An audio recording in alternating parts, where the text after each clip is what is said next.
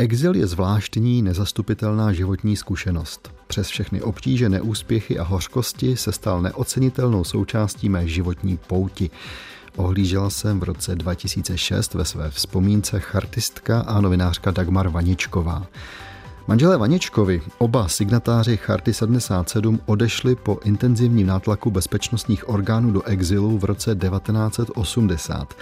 V době, kdy bylo Dagmar Vaněčkové 47 a jejímu muži dokonce 57 let. V takovém věku nebylo jednoduché začínat nový život v nové zemi. V tomhle nelehkém úkolu obstáli, žili skromně a po celá 80. léta podporovali různými cestami své někdejší spoluobčany v Československu. Ačkoliv se později Dagmar Vaničková setkávala s častým názorem, že se emigranti měli mnohem lépe než lidé v Československu a nic pro domov neudělali, tak v jejím případě byl opak pravdou. O tom všem bude v následujícím pořadu vyprávět historička Petra Loučová. Dobrý poslech příštích 25 minut přeje David Hertl. Portréty.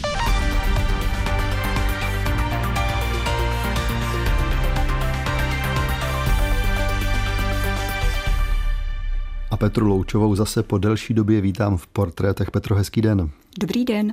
Dagmar Vaničková to možná není úplně známé jméno a ono vůbec možná téma žen v chartě by bylo na dlouhé vyprávění a na úplně jiný pořad, ale protože toho máme před sebou hodně, pojďme si hned vyprávět o jejím dětství, kdy se narodila, odkud pocházela, z jaké rodiny. Paní Dagmar, tehdy ještě Vališová, se narodila 28. února roku 1933 v Českých Budějovicích. Byla to poměrně chudá rodina a oba rodiče, jak Dagmar Vaničková vzpomínala, byli z hlubokého přesvědčení komunisté a zvláště její otec Karel Vališ byl poměrně angažovaným komunistou. Dětství Dagmar Vaničkové silně poznamenalo jeho zatčení hned 1. září 1939. Byl to její první školní den, jejího otce zatkli a pak ho dalších šest let neviděla, protože byl vězněn v Buchenwaldu a v kontaktu byly pouze skrze občasné cenzurované dopisy v Němčině. To dětství za války pro ní vůbec nebylo jednoduché. Žili s matkou a se sestrou v bídě a ona prošla řadou nemocí, které nebyly léčené a z toho si odnesla srdeční vadu, která jí trápila po celý život. Dagmar Vaničková, to si už za chvíli povíme, psala, dokonce jeden čas přednášela na univerzitě. Jak to bylo ale s jejím vzděláním? Nebylo toho mnoho. Neměla to opravdu jednoduché, ona absolvovala měšťanskou školu, poté jednoroční učební kurz a protože se trošku bála latiny, mocí nešla, tak vzdala gymnázium a plánovaná studia medicíny. Místo toho se přihlásila na jazykovou školu, začala studovat intenzivně angličtinu, ta jí naopak šla velmi dobře a složila na univerzitě Karlově univerzitní zkoušku z anglického jazyka. Jenže pak kvůli tomu, že si všechno musela platit sama, musela nastoupit do práce a víceméně veškerá další studia si již doplňovala po celý život při zaměstnání. Ta její práce, ta už nás za chvíli přivede i na onu univerzitu, ale ještě je tam důležité setkání s jejím budoucím manželem. Přibližte nám trochu, co se dělo. Ono je to taková zajímavá peripetie. Díky přímluvě otce nejprve našla zaměstnání v krajském sekretariátu Národní fronty, tam se jí to příliš nepozdávalo, takže přešla do aparátu Československého svazu mládeže. Tam pro změnu kritizovali její životní styl a nakonec byla vyexpedována a zakotvila v jeho české pravdě, tehdejším denním tisku a nevyhla se samozřejmě tehdy jako novinářka dobově poplatným článkům, ale byla to právě jeho česká pravda, kde se seznámila s Františkem Vaněčkem, tomuto o deset let staršímu novináři od války, členu komunistické strany, se zalíbila, nicméně on už v té době měl rodinu, takže to vzbudilo jistý poprask a jejich vztah řešili tamnější stranické orgány a dokonce i nedávno zesnulý Lubomír Štrougal. Ona byla potrestána propuštěním z jeho české pravdy pravdy. Nicméně manželé potom společně odešli oba už do Karlových varů, kde František Vaněček působil ve Stráži míru, což byl list krajského výboru komunistické strany Karlovy Vary. A v Karlových Varech po neúplně lehkém těhotenství se potom Dagmar Vaněčkové narodili dvě dcery dvojčata. A bylo to v roce 1959. A v roce 1961 oba odcházejí do Prahy, František Vaněček do Rudého práva a jeho manželka kam? Dagmar Vaničková díky své znalosti angličtiny a také díky kontaktům svého manžela našla místo ve velmi zajímavé instituci a to byla Univerzita 17. listopadu. Tato škola univerzita byla založena v roce 1961 v přímé návaznosti na dekolonizaci, která probíhala ve světě a byla určena pro studenty z nově utvářejících se států Afriky, Ázie a Latinské Ameriky. Očekávalo se, že tito studenti tady dostanou nějaké vzdělání a pak se stanou ve svých zemích novými elitami, po případě budou těmi nositeli vztahu s Československem. V roce 2004 náš bývalý rozhlasový kolega Milan Hanuš natočil takový obsáhlý rozhovor s Dagmar Vaničkovou a ona tam právě na to působení na univerzitě 17. listopadu vzpomínala. Já jsem sice na univerzitě 17. listopadu dělala takovou jak to nazvat, ne podřadnou, ale takovou práci, že jsem dostala na starost arabskou zónu, včetně Maghrebu, a měla jsem se starat o ty takzvané svazy zahraničních studentů. Měli jsme to rozděleno teritoriálně. Já, protože jsem uměla anglicky, tak jsem měla právě tuto zónu, včetně Kurdů. A byla to práce nesmírně zajímavá. Já jsem poznávala na té univerzitě v Kostce na osudech jednotlivých lidí hmm. takřka celý svět. Zejména ten třetí svět. Především to byli lidé z Afriky, z Latinské Ameriky a z Ázie. A já jsem s Mladou frontou zpočátku vydávala takzvanou Mladou frontu zahraničním studentům, což už bylo takové malé periodikum. A časem se z toho vyvinul časopis Fórum, měsíčník, který vycházel zprvu jenom česky, později ve čtyřech jazycích.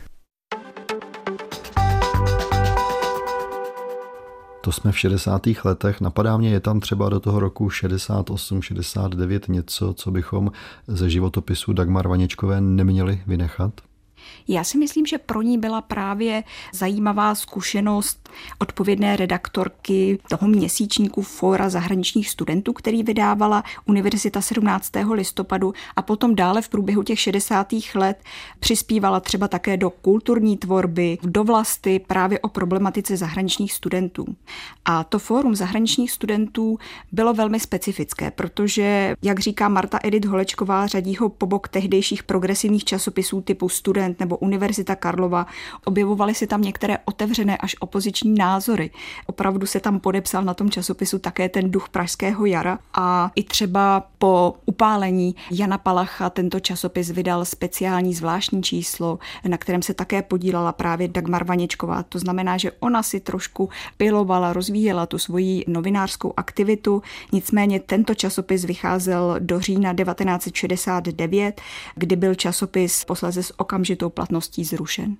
Tyhle problémy, které měla Dagmar Vaničková, týkaly se třeba i jejího manžela, tehdy redaktora Rudého práva. Patřil i on k těm, kteří třeba museli na začátku 70. let odejít z práce?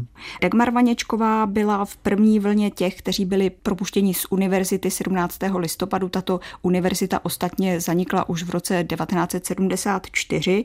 Byla vyloučena z komunistické strany a František Vaněček odešel z Rudého práva a ani se neúčastnil účastnil tehdejších prověrek. Takže na začátku 70. let končí jejich politické angažmá a začíná nová etapa jejich života. Ty příběhy lidí vyhozených po roce 69, po roce 70 jsou často podobné. Jak na tom byli Vaněčkovi? Co dělali? Čím se živili? Samozřejmě jako v řadě jiných případů František nastoupil do různých dělnických povolání, vystřídal jich skutečně mnoho.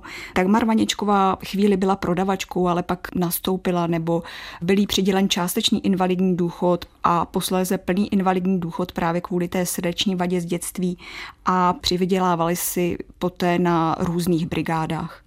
To, že nakonec podepisují Chartu 77 hned v začátcích, řekl bych, že to je vlastně skoro logická cesta pro ně. Vnímáte to tak?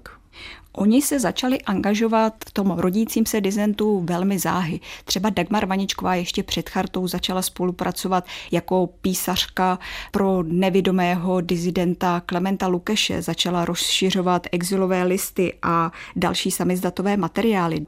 Takže to, že byli jedněmi z prvních signatářů Charty 77, nebylo překvapivé. Jak Dagmar Vaničková vnímala to společenství lidí, signatářů Charty 77, na to vzpomínala v takovém článku s názvem Velmi osobní ohlédnutí zpět, který vyšel ve sborníku Vídenští Češi v roce 2006. Společenství charty lidí s větší či menší odvahou, v nejednom případě doma i v zahraničí známých snad každého z nás, prostých pěšáků, neobyčejně obohatilo a doživotně poznamenalo v dobrém slova smyslu. Pro některé z nás to zároveň byla malá splátka na dluh za dřívější životní etapu v přízni totalitního režimu, kdy jiní, nevinní spoluobčané trpěli a nejednou končili na popravišti. Neměla jsem nic a nikoho na svědomí, ale po příchodu do exilu jsem považovala za samozřejmé se prostřednictvím pařížského svědectví omluvit a sklonit před památkou obětí komunismu. Posloucháte portréty Profily malých i velkých osobností 20. století, které změnily svět. Portréty najdete také na webu plus.rozhlas.cz, v aplikaci Můj rozhlas a v dalších podcastových aplikacích. Do portrétů jsem dnes pozval historičku Petru Loučovou a povídáme si o Dagmar Vaničkové, možná tak trochu zapomenuté signatářce Charty 77 a hlavně o ženě, která toho pro český exil, ale i pro ty u nás doma opravdu hodně udělala. Od mikrofonu vás zdraví a dobrý poslech přeje stále David Hertl. Petro, my jsme Dagmar Vaničkovou zanechali v roce 77 poté, co podepsala Chartu 77 i s manželem. Jak dál pokračovaly ty jejich, řekněme, disidentské aktivity? I když se o ně začala velmi záhy zajímat státní bezpečnost, tak už na podzim roku 77 Dagmar Vaničková si vymyslela další aktivitu a založila takzvaný diskuzní klub. Minimálně tak ho nazývají materiály státní bezpečnosti. Tady byla velká potíž ta, že jeden z blízkých lidí, který byl v kontaktu s Vaničkovými, byl vojenský historik Václav Hindrák, který byl sice chartistou, ale zároveň po celou dobu normalizace velmi aktivním spolupracovníkem státní bezpečnosti a právě na Dagmar Vaničkovou opravdu intenzivně donášel a státní bezpečnosti v podstatě předával předával veškeré materiály, které od Dagmar Vaničkové získal a informoval je také i o tomto plánovaném diskuzním klubu. Proběhlo do podzimu roku 79 celkem 13 setkání a byly to velmi zajímavé bytové semináře, které neměly žádný pevný program, žádnou pravidelnost, konaly se vždy po dohodě a řešila se tam jak třeba politická témata, jindy to byly čistě literární večery nebo se prezentovaly různé osobní výpovědi. A také složení těch návštěvníků bylo velmi pestré. Kromě Vaničkových, Václava Hindráka, také navštěvovala třeba Jana Seifertová, se kterou se Dagmar Vaničková seznámila už na univerzitě 17. listopadu. Pro jistotu dodám dcera pozdějšího nositele Nobelovy ceny Jaroslava Seiferta.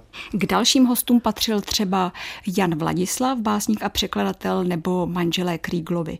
A jedním z hostů byl také Zdeněk Susa, který na jeden ze seminářů přivedl poměrně nečekaného hosta. Ta skupina kolem Vaněčkových, to byli v podstatě bývalí komunisté, že to byli levicoví intelektuálové, kteří byli po roce 68 ze strany odstraněni. A Ivan Martin Jeros byl z jiné bubliny a komunisty měl jaksi velmi nerad. A já jsem ho tam přivedl, on věděl, do jaký jde společnosti, ale byl značně nesvůj z počátku, jako co mám já tady těm komunistům říkat. Pak před něj postavili napěněný džbánek s pivem, Magor rozstál a ten večer probíhal na vysoké úrovni, protože on dokázal jako velmi okouzlit publikum svým půvabem. Že to ale pořád nebyla jen taková legrace, zábava a milá příjemná setkání, o tom svědčí ta další ukázka. Petra Loučová ji našla v archivu bezpečnostních složek a je to dopis Dagmar Vaničkové z ledna roku 1978 ministru vnitra Jaromíru Obzinovi. Asi netřeba ho komentovat, on ten jeho obsah mluví sám za sebe. Pane ministře, Podávám stížnost na omezování mé osobní svobody a poškozování mého zdraví československými bezpečnostními orgány v uplynulém roce. Údajně se tak děje, protože jsem podepsala chartu 77 a stýkám se s jejími signatáři, mými přáteli a známými. Za minulý rok se můj zdravotní stav objektivně trvale zhoršil. Nechci se stát obětí mocenské persekuce, ale zároveň se nemohu smířit s jakýmkoliv bezprávím a násilím. Od malička jsem vyrůstala pod vlivem socialistických ideí a dodnes nejsem nepřítelem socialismu, i když jsou lidé podobných osudů jako já nyní takto s oblibou a veřejně označováni. Mé představy o spravedlivé, svobodné společnosti moderní doby se značně liší od soudobé politické praxe v tomto státě. Že tohle všechno se nedotýkalo jen Dagmar Vaničkové, ale postihovalo to celou rodinu, tak o tom je hned ta následující ukázka. Petra ji vybrala z knížky Františka Vanička Všivá doba s podtitulem Z deníku chartisty. Dagmara měla včera slovo s jedním známým, kterému občas dáváme k přečtení i dalšímu rozšiřování svědectví, listy, rukopisy z Petlice, dokumenty Charty 77 a podobné. Estébáci ji zatkli, vyslýchali a pak přijeli k nám udělat domovní prohlídku. Nejhůř prožívali prohlídku dcery. Už to, že se jim někdo hrabal v jejich korespondenci, denících a prádle, považují za neodpustitelnou urážku. Dnes nám řekli, že tady nezůstanou. Udělají prý všechno, aby mohli utéci za hranice. Je těžké jim to rozmlouvat. Zažili si své. Tady je nenechali studovat na gymnáziu, jen na zdravotní škole a když ji absolvovali s vyznamenáním, na vysokou už je nepustili. Hůř než zde se jim venku snad nepovede. Mají ještě celý život před sebou. Je jim teprve dvacet. Dagmar Vaněčková odchodem svých dcer do Vídně samozřejmě velmi trpěla a Vaněčkovi velmi záhy dospěli k rozhodnutí Československo opustit, protože mimo jiné Vaněčkovi byli zatčeni na jednom z podzemních bytových seminářů u Tominů, kdy Dagmar Vaněčková byla 53 hodin zadržena, z toho 48 hodin byla přinucena strávit v celé předběžného zadržení. A tehdy skutečně došlo, že takové další zážitky prostředky by její zdraví nemuselo unést. Takže oni zároveň se dostali do toho plánu asanace státní bezpečnosti a byl na ně vyvíjen značný nátlak, aby zemi opustili co nejrychleji. Vaničkovi si žádost o vystěhování podali 18. února 1980 a do exilu nakonec odešli v červnu toho roku. Jak probíhaly ty poslední okamžiky, na to vzpomínala Kamila Bendová, kterou jsme před několika dny navštívili a která hostila takovéto rozloučení Vaničků těsně před odchodem do exilu. V roce 80 spousta lidí emigrovalo, spíš těch starších, kteří měli pocit, že když dostali ty lidi 4-5 let, takže už vědí, že jsou starší a tudíž jako je pro ně problém tady ještě dlouho nic nedělat. Tak spousta těch lidí emigrovalo a občas se stalo to, že oni prostě vyklidili byt, věci rozdali, prodali a pak vlastně už neměli kde udělat jakýsi večírek. A já jsem na takovémhle večírku byla u kaplanů a tam myslím, že jsem se setkala právě s Vaničkovými a Dáša mě tenkrát poprosila, jestli by tenhle ten večírek mohla udělat u mě. A při té příležitosti možná mě taky říkala, jestli bych teda nebyla ochotná být jejich motorou. Takže ten večírek byl skutečně tady. Byli tady všichni její přátelé, bylo takový trošku smutný, protože opravdu mnozí z nich odjížděli. Myslím, že tady byli i Kinclovi, Lederorovi. A tady jsme se teda na tom domluvili, ona tady pak přespávala, vlastně už nic neměla, protože už neměla byt, už všechno buď poslala nebo rozdala.